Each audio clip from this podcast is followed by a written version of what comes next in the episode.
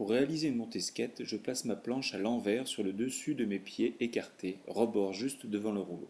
Je prends une impulsion verticale orientée légèrement vers l'avant pour retourner ma planche en sautant et la poser à l'endroit à plat sur le rouleau, tout en gardant mes pieds écartés afin d'optimiser mon équilibre.